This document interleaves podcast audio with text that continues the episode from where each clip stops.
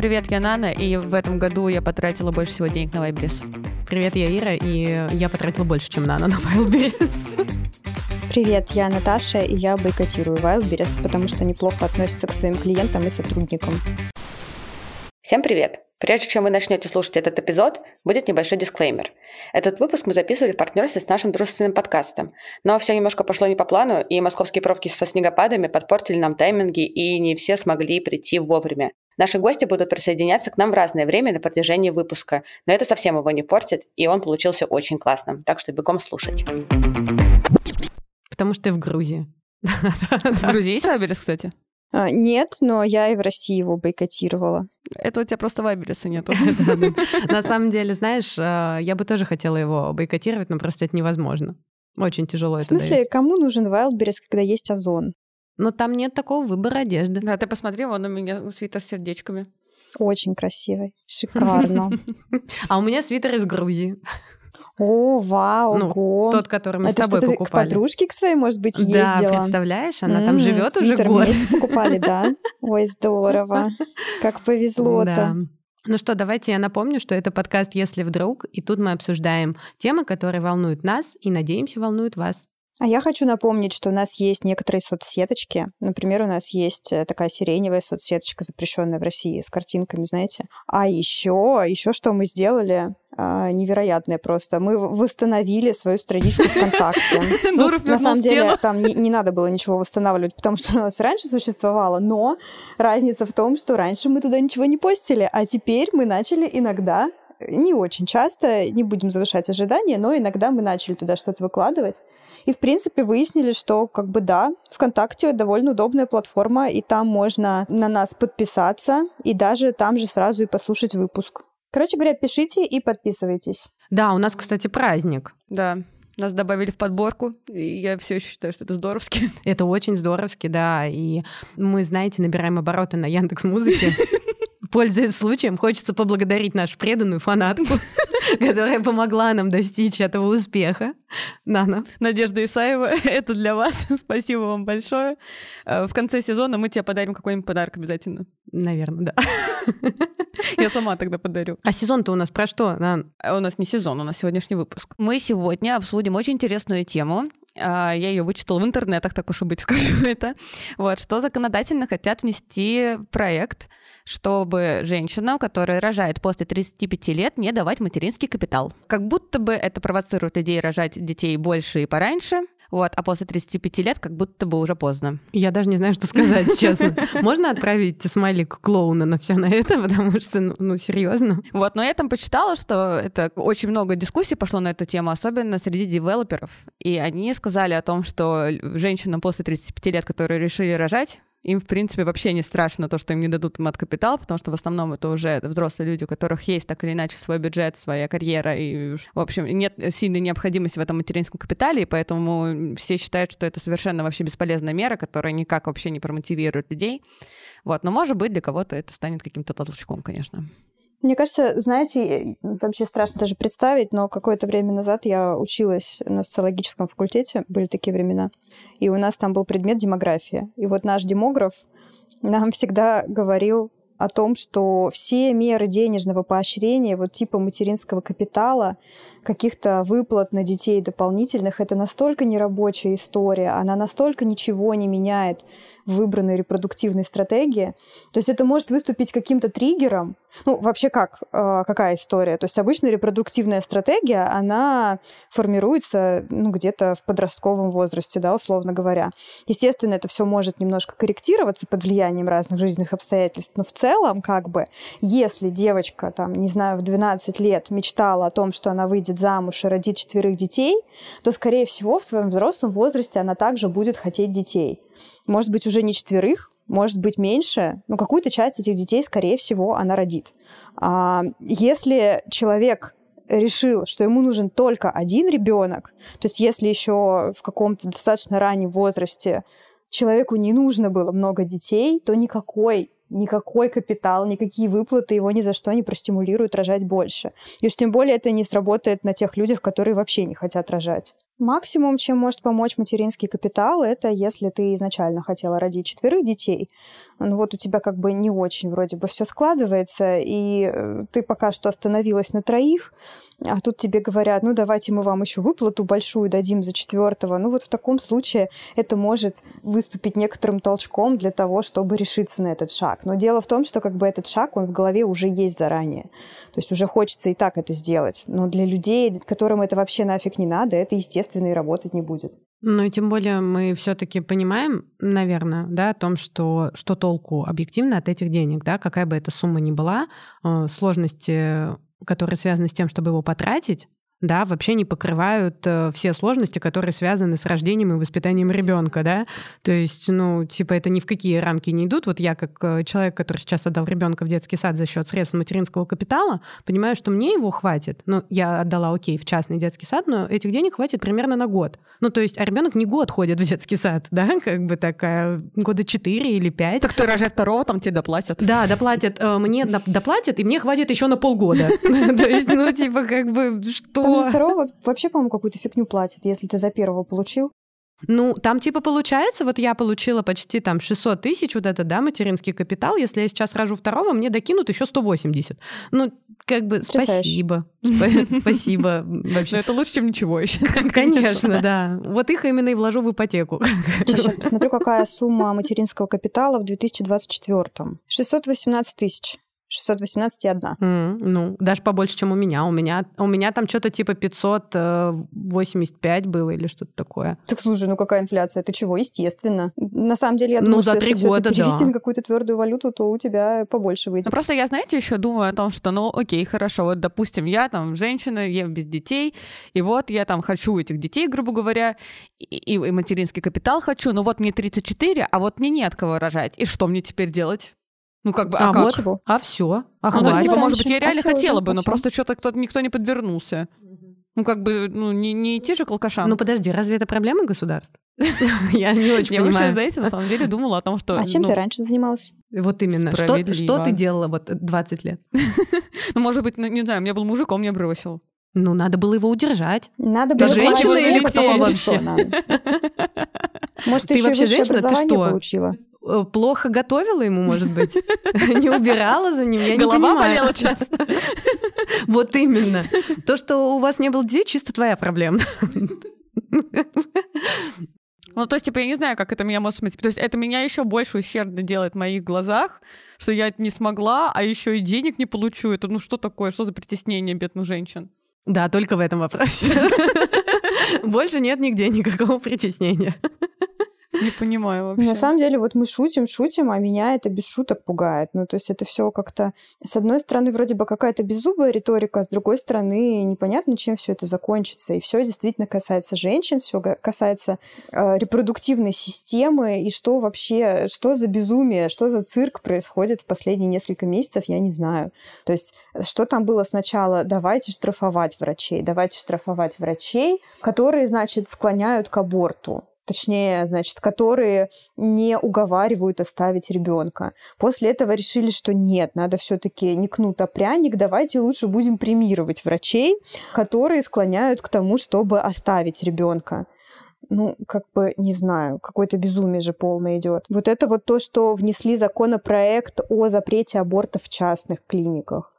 То, что хотят сейчас запретить ЭКО в малых каких-то клиниках частных. Что это? Что происходит? Это вообще какое-то, это вообще мое любимое. Они просто все время говорят о том, что от кожи бракованные тоже дети рождаются. Ну, примерно так же, как если ты после 35 родишь. Ну, тут типа как бы это что, люди разве получаются? Ну, то есть я вот тоже э, думаю про это все и думаю, ну, серьезно, ребят, ну, как бы, ну, куда уж, ну, вы о чем?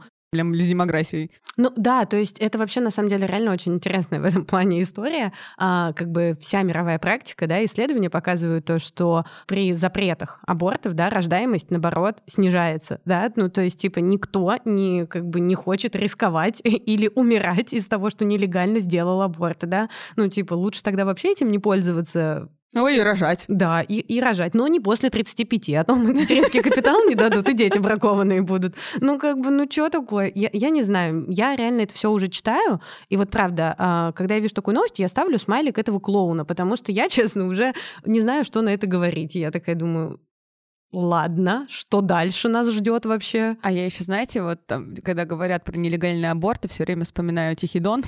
И вот там тоже же концовка такая же очень неприятная, как раз-таки из-за того, что там одна из героинь решила сделать аборт. И мне эта картина, я это читала, я помню, я до сих пор, вот, и, когда слышу что-то такое, меня прям до сих пор это описание настолько меня травмировало, что я вообще, когда слышу про вот этот нелегальный аборт, мне прям плохо становится. А мне бабушка моя рассказывала, как она делала аборт на пятом или на шестом месяце. На самом деле, я не знаю, насколько он был легальный и нелегальный. Вообще в то время были легальными аборты, но можно было сделать их какое-то ограниченное количество по твоим документам. И, короче говоря, у нее как-то так сложилось, что прям буквально перед ней ее подруга делала по ее документам аборт, и в итоге бабушка делала это все, ну вот на самом деле не знаю, насколько это было законно, незаконно, но это было абсолютно безумно, потому что сначала она там пыталась какими-то народными средствами это сделать, а в итоге она это делала в больнице без обезболивания и уже на каком-то очень большом сроке, там, а на пятом. Вот то ли на пятом, то ли даже на шестом месяце. Ну и, по сути, это уже искусственные роды, да, то есть просто у тебя ребенок не жизнеспособный рождается но э, это тоже, это просто такой трэш, и она мне это рассказывает с таким, с таким лицом, как будто, ну не то чтобы это прям совсем ничего, ну вот это такая норма жизни, ну вот так вот было.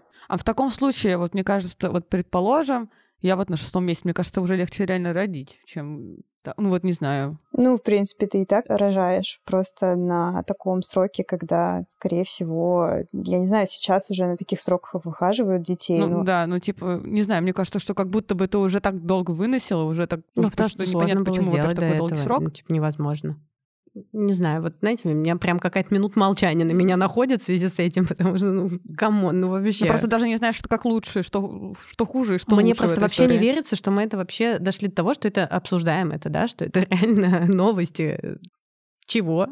Ну, на самом деле, я не знаю, насколько это прям новости. Мне кажется, это просто пустые разговоры на хайповой теме. То есть пока наш президент э, шутит так, шутки так, про так, трансформаторов... Подожди, там, аккуратнее, пожалуйста, ты в своей Грузии там сидишь, конечно, молодец, но потише. Ну, я, я сейчас ничего плохого не сказала. Я констатирую факт. Анекдот про трансформаторов придуман мной, как бы. В общем, мне кажется, что просто начинается вот это вот, да, муссирование этой темы в публичном поле, и сразу же все хотят выслужиться. Сразу же все э, свои какие-то идеи разной степени безумности пытаются продвинуть э, куда-то в паблисити. Ну, как бы что сказать. Начинается парад безумных предложений. Просто непонятно, что из этого в итоге дойдет до реализации. Я не думаю, что дойдет все. Я даже не думаю, что дойдет половина, если честно. Мне кажется, что большая часть этих разговоров, а она так и останется на уровне разговоров. Но это не значит, что нам от этого сразу становится хорошо. То есть, если такие разговоры вообще возникают, это уже как бы повод задуматься, а что вообще сейчас происходит. А какое место, блин, отводится женщине в системе, где мы стремимся ее во всем контролировать, говорим, сколько ей рожать и так далее. Просто даже если это все не примут, ну, блин, ну, не знаю, про это, мне кажется, даже говорить неприлично. Мы в каком году живем? Просто мы как будто вообще забыли про какую-то свободу выбора, про... Непонятно, когда мы докатились до этого репродуктивного насилия. Потому что, не знаю, сначала тебе все говорят, э, когда, не знаю, тебе типа 17-16 лет, что не дай бог ты там забеременеешь, и вообще с мальчиками не гуляй, и иди учись, а то станешь дворником. Потому что, ну, это же самое страшное, естественно. А потом, бац, тебе исполняют начинается, там проходит буквально лет пять, и уже начинаются эти вопросы. А где мальчик? А мальчик есть? А когда будет? А почему нету? А все ли с тобой в порядке? А давай уже рожай, уже пора. Я помню, что у меня была история, я когда институт закончила, у меня парня не было, и там год, два, три, ко мне пришел папа и говорит, это точно нормально. Ну, типа, может быть, тебе не мужики нравятся, ну, то есть, типа, настолько. И я просто на него смотрю, говорю, ты серьезно сейчас? Ну, типа, да, даже если бы это было так, ну, то типа бы... и чего? Да, и, и чего, конечно, да, но просто, то есть, ну, у него нормально, вообще не умещалось в голове, это как вот мне там 25, грубо говоря, тогда было, и почему вот у меня там э, мужика нет, и я вот замуж не хочу, это что такое вообще? Ну, это просто бракованное. Это просто бракованное, наверное, да. Папе сколько было, когда ты родилась? 33. Тогда еще ладно, даже не свалишь ни на что. Вот. И я не озвучивала эту новость или нет про то, что вот хотят еще и запретить рожать, потому что дети бракованные будут после 35 лет. Вот. И тоже вот очень непонятно. Я вообще знаю очень много историй про женщин, которые действительно рожали там после 35, и им это просто сложно давалось. Но дети все прекрасные и замечательные родились, и как бы на каком... Они прям сказали, что это как будто бы доказано что дети после 35 лет, это вот прям в этой статье, если интересно будет, скину, вот, что как будто бы доказано, что после 35 уже все, но это как... Уже не ликвидные. э, но- Причем это первый ребенок, второго-то можно, а вот первого уже нельзя. Ну да. Но это же так же, да, вот я говорю, это как ЭКО. То, что дети от ЭКО, они типа, ну, бракованные. Вот это поворот! Как, ну, Ну, это, это не я так история считаю. заключается в том, что как бы они сейчас просто хотят, э, по сути, продлить этот репродуктивный возраст, потому что современная наука, скажем так, считает, что организм все самые классные яйцеклетки расходует первыми. Соответственно, отчасти это правда, да, про то, что после 35, ну и не только после 35, а в целом, да, с повышением возраста, как будто бы э, сложнее родить э, таких же здоровых детей. Ну, блин, ну сложнее это вообще ни о чем еще не говорит. Ну, то есть сколько людей действительно рожают в достаточно позднем возрасте, и как бы и не в 35, а и за 40, и за 45. И ничего страшного. То есть это же все исследуется. Ну, просто как бы, насколько я знаю, да, там сначала меньше вероятность просто генетических поломок, меньше вероятность того, что у тебя будет какая-то бракованная яйцеклетка попадется. И, соответственно, если ты рожаешь после 35, ты попадаешь уже в группу риска. То есть здесь даже на самом деле разница не такая большая. Вот у вас может быть разница в возрасте, условно, там 29 лет одной женщине, второй 32, и они уже попадают в разные группы риска, им, возможно, той, которой 32, ей скажут обязательно, в обязательном порядке сделать там тройной тест вот этот вот на все генетические синдромы, ну просто для того, чтобы исключить вероятность этих генетических поломок. Ну, как бы никто не умирает от того, что, блин, а, ты родишь позже. То есть, как бы медицина, она вообще-то не стоит на месте, вообще-то все это исследуется, и вообще-то женщина, которая принимает решение родить, она, ну, наверное, про эти риски тоже слышала. Ну, то есть, вот, Ир, например, а, на первом же скрининге проводится тест на генетические аномалии, но он не обязательный. Точ- Ну, то есть, получается, как э, тебе в России просто обычно не спрашивают, будете вы его делать или нет, но теоретически ты можешь от него отказаться. Это, получается, тот тест, который а, рассчитывает риски возникновения каких-то генетических проблем. В Грузии немножко по-другому это устроено. Это делается просто позже, не на первом скрининге и исключительно по желанию. То есть здесь нет такого, что тебе говорят, вот, пожалуйста, у вас первый скрининг, и мы делаем вам ну, зачастую как бы люди сдают эти тесты и даже не знают, что они сдают, просто как бы ну, в рамках первого скрининга. А здесь это не так устроено. Здесь, если ты идешь сдавать... э, Короче, если ты прям хочешь это рассчитать, то ты можешь это рассчитать. Достаточно дорого, кстати, это здесь стоит. А, Повод пожаловаться.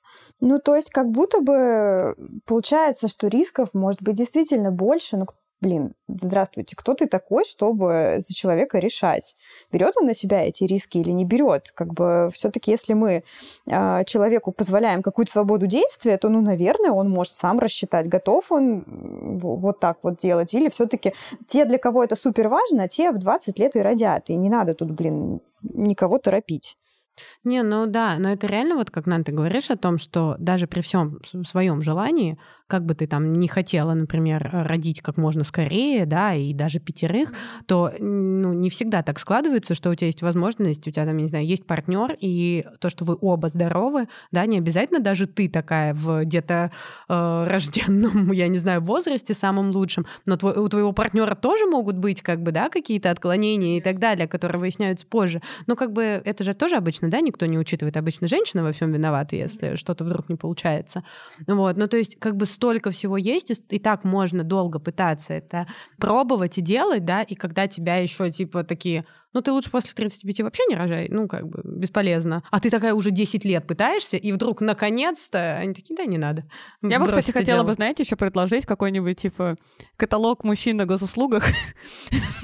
Ну, типа, знаете, надо сделать что-то новое, на какое-то нововведение. Я считаю, что оно вполне нам подходит. Типа, мужики, которые реально готовы стать папами, выстраиваются, и ты, как женщина, идешь, выбираешь. Ну, хоть как-то, ну, типа, чего, все с тестами приходим вот этими вот генетическими.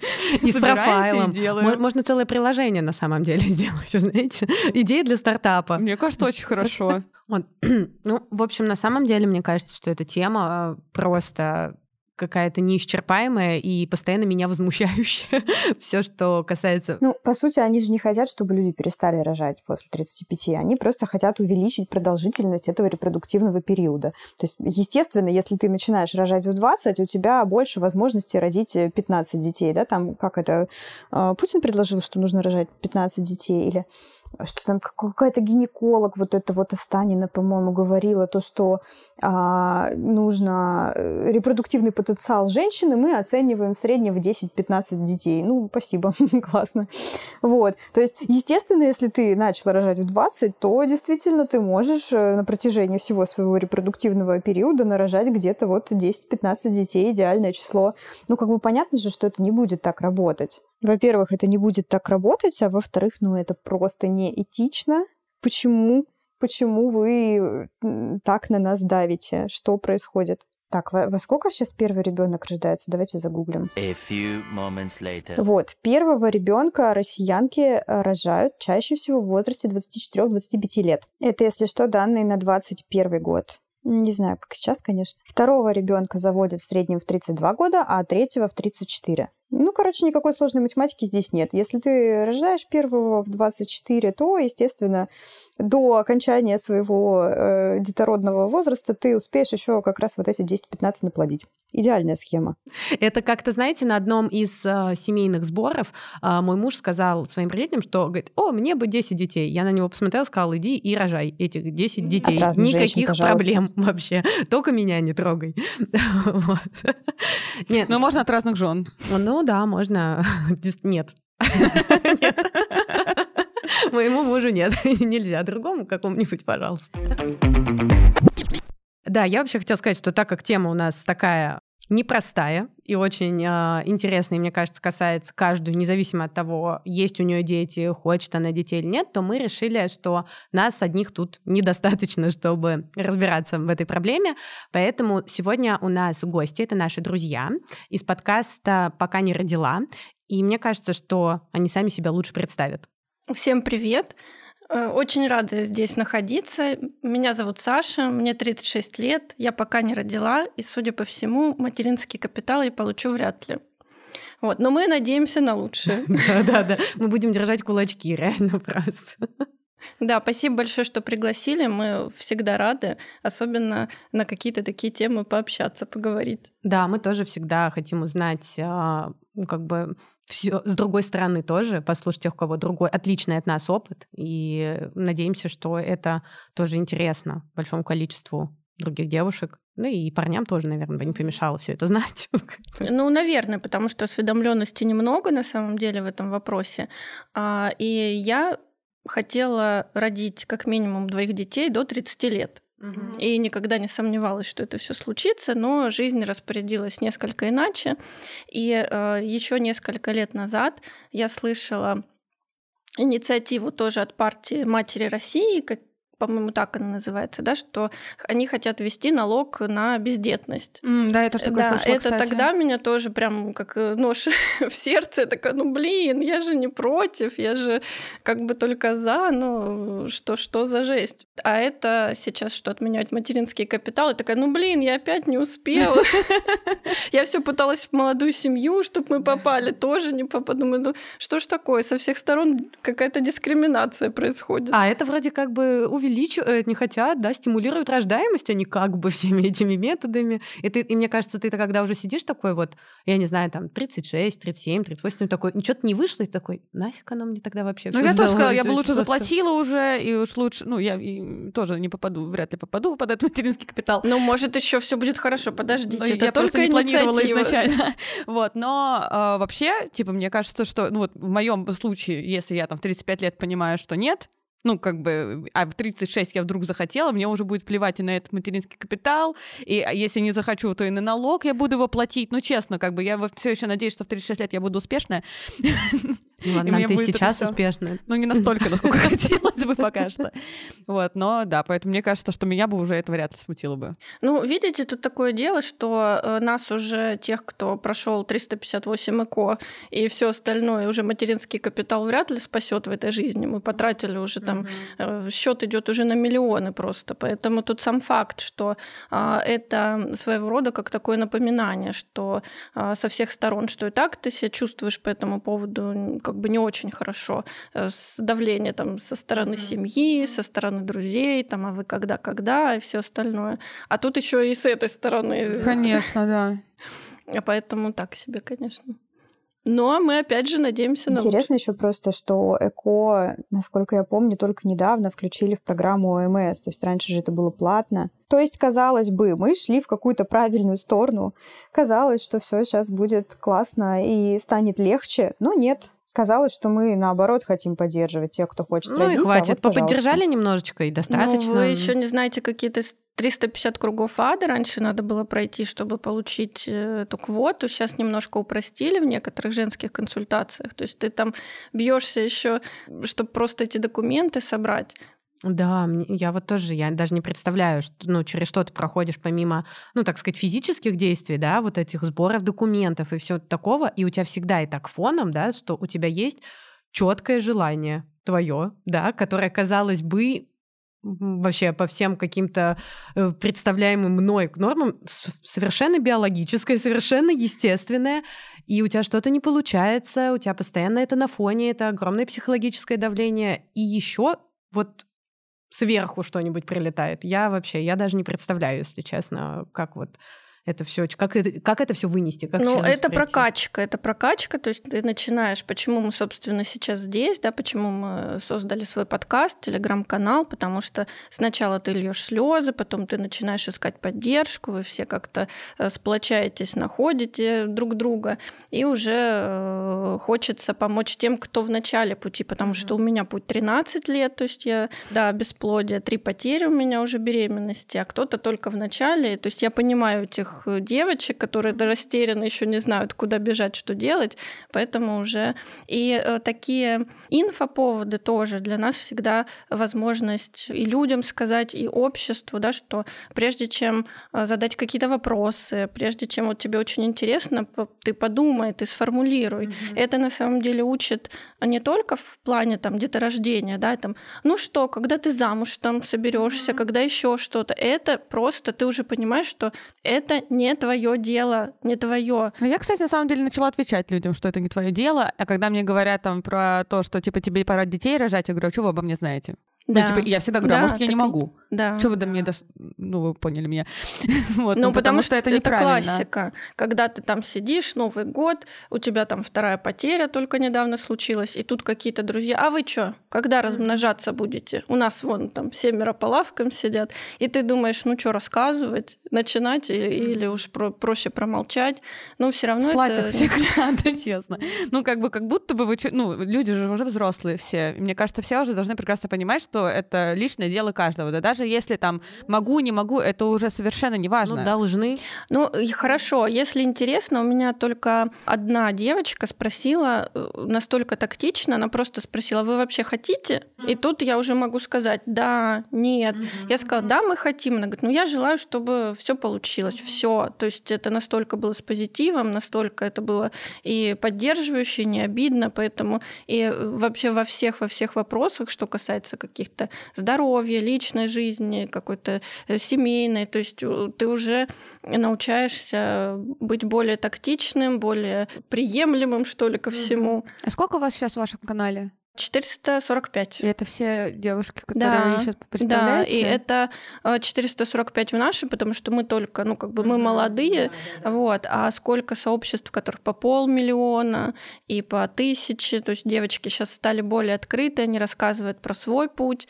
Очень много, очень. И когда ты вначале, ты думаешь, что ты вот один, потому что у тебя вокруг все или не хотят, или уже родили, или уже 10, 3, 5, ты думаешь, господи боже.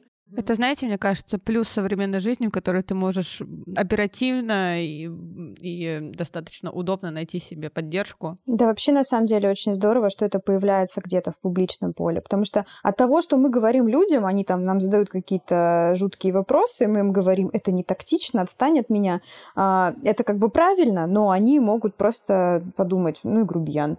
Ну и действительно, мне кажется, что все-таки сейчас люди уже больше понимают, что некоторые вопросы лучше не задавать. Не надо. Ну, конечно, не все еще и не везде, но тем не менее процесс идет. Да, на самом деле освещение вообще такого рода, да, проблем, ну или вообще каких-либо, мне кажется, очень важным таким шагом и действием, потому что я вот могу по себе сказать, что я, например, не всегда знаю, как себя повести, я далеко не всегда знаю, что сказать, что действительно будет тактичным. Сказать там все будет хорошо, ну да, как бы мы, наверное, понимаем, что это как-то какая-то странная история. Как разговаривать? Да, вот тоже у меня много вот вопросов, когда там я в своей жизни столкнулась с тем, что мне надо было как-то поддержать человека, я просто не смогла этого сделать, потому что я элементарно не знала, с какой стороны подступиться. Я не знала, как там, стоит ли заводить об этом разговоры, а если заводить, то как, а если ответить так, то что тут сказать. И это очень, на самом деле, тяжело, и опять это, наверное, нужен человек, который реально тебя понимает, а когда ты не понимаешь, тебе очень сложно. Да, и я к тому, что вот такие сообщества, да, там как ваше, оно полезно не только тем, действительно, у кого, да, проблемы, а и тех, кто хочет поддержать. У нас может. у каждого наверняка рядом есть человек, у которого есть такие проблемы, да, и мы э, как бы так понимаем, как мы можем их поддержать, помочь э, или помочь, не знаю, если. И вот какие нам советы можно дать для того, что что мы можем сделать и сказать? Ну, во-первых, если такая потребность возникает у близкого человека, да, который хочет, он сам поделится, что-то расскажет о себе. Если же такой потребности нет, то можно просто спросить, что если это близкий человек, если это родственник, да, можно, в принципе, поинтересоваться, как дела, и вы уже сами увидите, хочет он рассказывать что-то, не хочет он что-то рассказывать. По поводу поддержки, это тоже такой сложный момент, потому что кто уже давно на этом пути, они знают, что все хорошо, да, это действительно, ну, как бы не факт, да, может быть по-разному, реально может быть по-разному. Поэтому просто нужно дать понять людям, что если мы говорим, например, о тяжелых случаях каких-то, да, потери, ну, вот вы знаете, что вот что-то случилось, можно просто сказать, что вы рядом, вы всегда готовы, если нужно э, поговорить, если нужно поддержать и э, чем-то просто помочь. Потому что бывает, вот э, не хватает физических сил просто что-то сделать, mm-hmm. просто что-то купить. И э, мой муж уже на, на таком опыте, он уже такой, ну что, ты, наверное, не хочешь разговаривать еще? Я такая, нет, еще не хочу. Ну ладно, тебе еще грустно? Да, мне еще грустно. Ну хорошо. То есть угу. тут уже э, должно исходить от человека, то есть тянуть куда-то, а пойдем там развлечемся или еще угу. что-то тут не стоит. Но, конечно, мы ждем Настю, и она нам больше расскажет с профессиональной точки зрения, угу. потому что одно дело это просто мы говорим бесплодие, а другое дело, когда уже это касается эко Тут у людей еще больше у всех взрывается мозг и начинают э, рассказывать всякие тебе страшные истории, что у тебя там ты что, э, дети без души, у тебя вырастут усы. Ну вот откуда там все вот умрете. Это, это такая странная вообще история, да. вот как будто бы вот это люди это придумали, внедрили это в массы для того, чтобы у нас одни мутанты рождались. Ну вот это вот как-то так я вот просто не могу я понять, вот почему. Э, действительно я сегодня Нане говорила как раз, что я читала вот одно такое мнение, согласно точнее, слушала тоже там подкаст,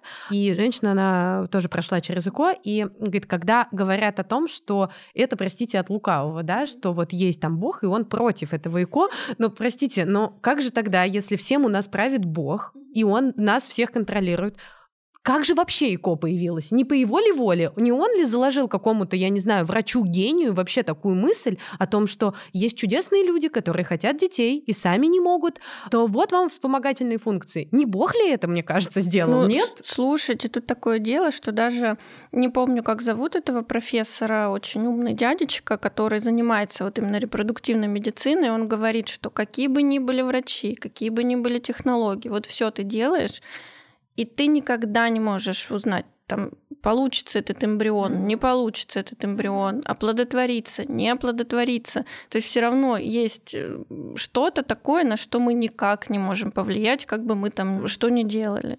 Да, на самом деле, если эту тему развивать, то можно вообще в какие-то дебри уйти. То есть вплоть до того, что я вот читала недавно обсуждение на тему того, что э, если тебе нужно род разрешиться условно до 40 недели, нужно как-то ускорить родовой процесс, там, вколоть окситоцин и так далее, это же тоже есть разговоры на тему того, а насколько это правильно. Господи, ну это а же ну, вообще... Бог же, он как бы, не знаю, Бог, Вселенная, все что угодно. А, ребенку же нужно было родиться именно тогда, а зачем мы его торопим? То есть мне кажется, что вот это вот можно развивать до бесконечности, до полного безумия. Ну да. Ну, это, знаете, был бы повод, так сказать, что пообсуждать.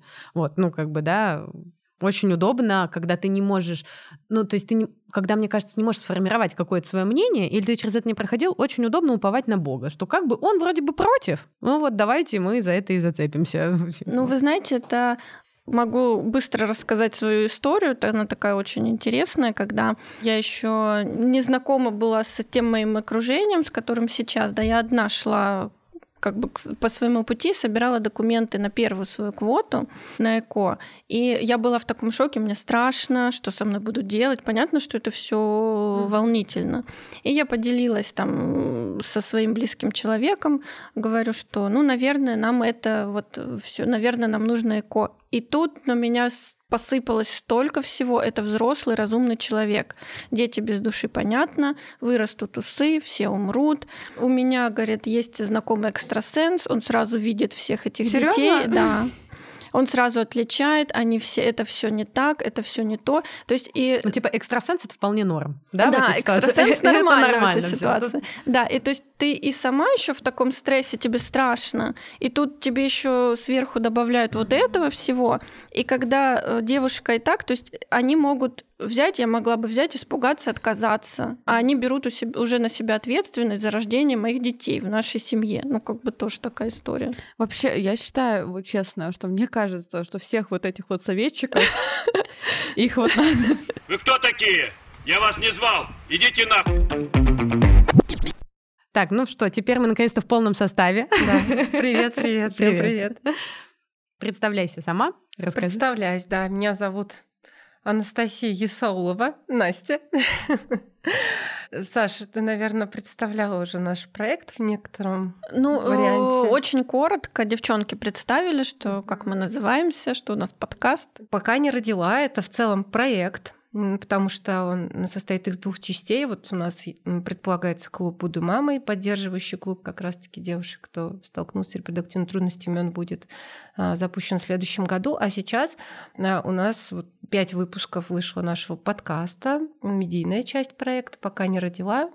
И э, в целом он о том, что вот про, про девушек, кто столкнулся с репродуктивными трудностями, как они с этим справляются. И, в общем-то, да, если говорить про название самого проекта и подкаста, он такой достаточно провокационный, когда вот как дела, пока не родила. То есть это такая смелость отвечать в некотором смысле, очень открыто на этот вопрос, когда уже, уже не хочется проявлять никакие тактичности и прочее. Вот это с одной стороны. А с другой стороны, это про очень глубокую часть, что Зачастую девушки, кто сталкиваются с такими ситуациями вот, да, на своем пути к родительству, у них жизнь делится как вот пока не родила и после. То есть mm-hmm. многие процессы ставятся на паузу, многие ощущения другие от жизни. Ну, то есть все вокруг планирования начинает происходить. Да? На самом деле это такая очень важная часть, что жизнь, она вот здесь сейчас, это не черновик, и его переписать не получится, да, поэтому такой очень с разных сторон можно посмотреть на это название. Вот, это вот, в общем-то, если, наверное, кратко. Помимо этого, я практикующий психолог, МДР-практик и, в общем-то, подкастер в том числе, получается, да. Ну, тогда, может быть, Настя, ты нам ответишь э, более так полно на вопрос. Мы как раз обсуждали, как мы можем поддерживать да, человека, который столкнулся с какими-то репродуктивными проблемами, потому что такой, наверное, человек есть у каждого из нас в жизни, и нам бы как-то хотелось быть более участливыми в этом и вопросе. И тактичными, что немаловажно, чтобы нас не посылали. Да, это очень интересный вопрос. А, в каком плане? Что, как правило, когда ну вот в окружении действительно, да, так вот случается, что есть человек, который столкнулся с репродуктивными трудностями, причем в разном формате, там, начиная от того, что там диагноза бесплодия, заканчивая потерями и так далее. И хочется как будто очень много говорить в эти моменты. И хочется действительно поддерживать, хочется говорить добрые слова. И это все прекрасно. Просто вопрос в том, что не всегда это бывает, ну вот в точку, да, потому что человек может переживать по-разному. Кто-то закрывается, кто-то наоборот готов это обсуждать. И здесь, наверное, самый-самый важный вопрос, который в, этом, в этой ситуации можно задать, это вот, ну, такой помогающий, да, а как тебе помочь? Как тебя поддержать. Потому что только человек сможет наверняка ответить, а что сейчас ему нужно. Возможно, просто побыть рядом. Возможно, просто, ну, когда тактильность какая-то, обнять, если это близкий человек и так далее. То есть в целом, да, это самый универсальный вариант, а как тебе помочь, как тебя поддержать. Вот. А как спросить? Вот, например, там у кого-то из родственников. В принципе, это же нормальный вопрос, да? Как вот, как у вас дела-то? Пока не родила. Ну, чтобы тактично. Ответите, да. Ну, если у родственников здесь же тоже э, как... Ну, кто-то, если поделится сам, а вот да, ну если ты знаешь, что у человека есть, да, какие-то трудности, он переживает тяжелый период, и очень хочется, да, как-то поучаствовать в этом, но сам он не открывается. То есть тогда лучше и не трогать, и вообще ничего, ну, как бы не лезть в это. Ну, э, мне сложно представить, да, ту ситуацию, что человек закрыт, э, ну, как-то, да, а кто-то пытается разговорить mm-hmm. или, да, выйти на эту ситуацию, и при этом как-то не ранить. Вот мне сложно представить такую ситуацию. Здесь же вот вопрос, да, что когда человек захочет, или же можно опять-таки очень аккуратно об этом спросить, если, допустим, да, вот ну, кто-то знает о ситуации в семье, да, вот конкретно в этой. И можно аккуратно об этом тоже сказать, о том, что ты знаешь, я ну, предполагаю, да, что сейчас у вас происходит. Если ты захочешь об этом говорить, я всегда рядом. Я всегда могу тебя выслушать и помочь. Какая бы тебе поддержка была не нужна, ты мне всегда можешь об этом сказать. Я рядом. То есть очень много сочувствия, очень много сострадания, да, это то, что никогда не помешает, да, именно вот в таком проявлении.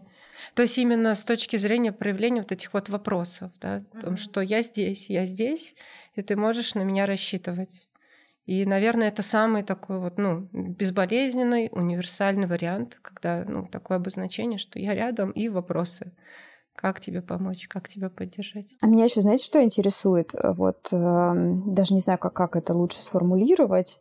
А, допустим, вот моя ситуация, я сейчас беременна, и мне хотелось э, выложить фото в Инстаграм как-то, в общем, опубличить всю эту историю. У меня большинство э, друзей так об этом знает, но на широкую аудиторию я это не сообщала, и отчасти я боюсь это сообщать по той причине, что я знаю, что есть там среди моих подписчиков а, есть люди, у которых есть репродуктивные трудности. И вот как бы я понимаю, что человеку может быть больно это видеть, может быть как-то тяжело. И я из-за этого себя ограничиваю. И вот я достаточно часто встречаюсь с такой ситуацией, ну там, может, не в своей жизни, а просто вот вижу со стороны, да, какие-то ситуации, когда происходит вот такое у кого-то радостное событие, а у кого-то не получается никак родить, и человек э, хочет, например, устроить там gender party или что-нибудь еще, не знаю, лю- любую, любой праздник в честь ребенка, просто как-то поделиться своей радостью, и он боится это сделать, потому что непонятно, непонятно, ну, точнее, понятно, как это воспримет другой человек, и вот не хочется другого человека как-то обижать. Но при этом я так думаю, это же, наверное, не очень тоже правильно, да, то есть свою радость утихомирить, насколько это правильно? Наверное, нет, наверное, все-таки как-то нужно эти эмоции тоже проживать. Да, это непростая ситуация, такая этическая дилемма, да, в некотором смысле, э, если так можно назвать. При этом очень много тонкостей. Сейчас попробую так структурно сформулировать. Вот в первую очередь это собственная радость. Да? То есть невозможно свою жизнь ставить на паузу или как-то ее игнорировать в каких-то частях, потому что есть вот такая ситуация. Это первый момент. Второй момент, если же хочется, да, опять-таки быть ну, бережной к другому человеку, то можно задать вопрос. Вот прямой вопрос, что вот ты знаешь, мне очень хочется с тобой поделиться, и меня, ну, это волнует. Я очень волнуюсь за тебя. как, какие чувства ты будешь испытывать и так далее. То есть очень честно показать свою уязвимость в этом вопросе, mm-hmm. о том, что ну, мне волнительно, мне переживательно, я очень, очень как бы вот хочу, да, но мне важна бережность к тебе.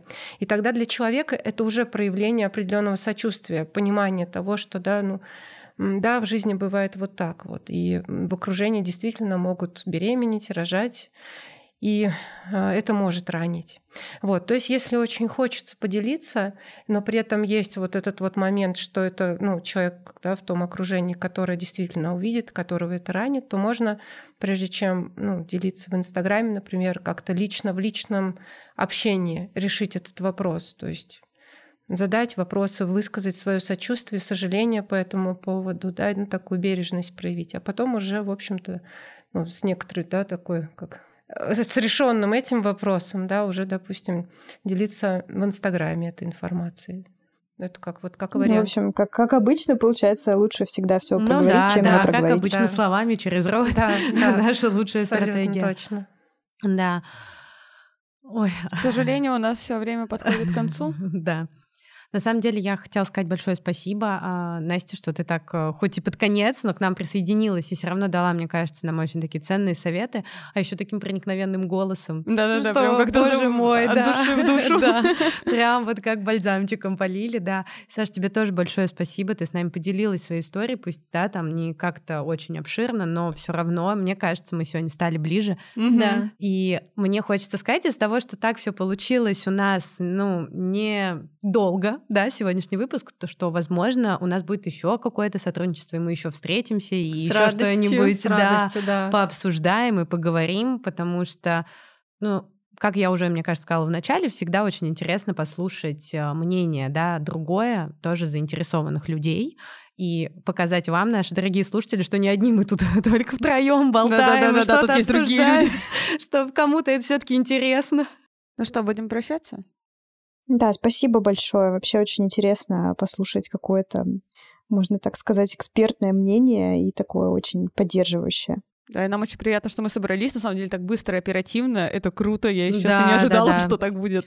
Вот, поэтому и спасибо я, вам. Я хочу сказать, что очень надеюсь, что те инициативы, которые мы сегодня обсуждали, ни за что не примут, и все мы будем жить в чудесном мире просто. Да, очень-очень хочется действительно, чтобы наша правительство, государство решало вопросы свои непосредственно, да, как, как, как повлиять в зоне своей ответственности, а не решало вопросы, связанные с телом человека, вообще в частности женщины. Угу. Когда рожать, сколько рожать, до какого возраста рожать, это да, как точно. ты хочешь, чтобы это внутри семьи решалось, а не где-то где там, где не имеет ну, к этому отношения непосредственного. Да, в общем, помните, Ваше тело, ваше дело, да? Да, так примерно что, так. Что, всем пока. пока Спасибо пока, большое. Пока, пока. Спасибо. Спасибо, что дослушали наш выпуск до конца. Если вдруг вам понравилась наша тема, или вам вдруг было смешно, ставьте лайк и рассказывайте о нас своим друзьям. Нам будет очень приятно.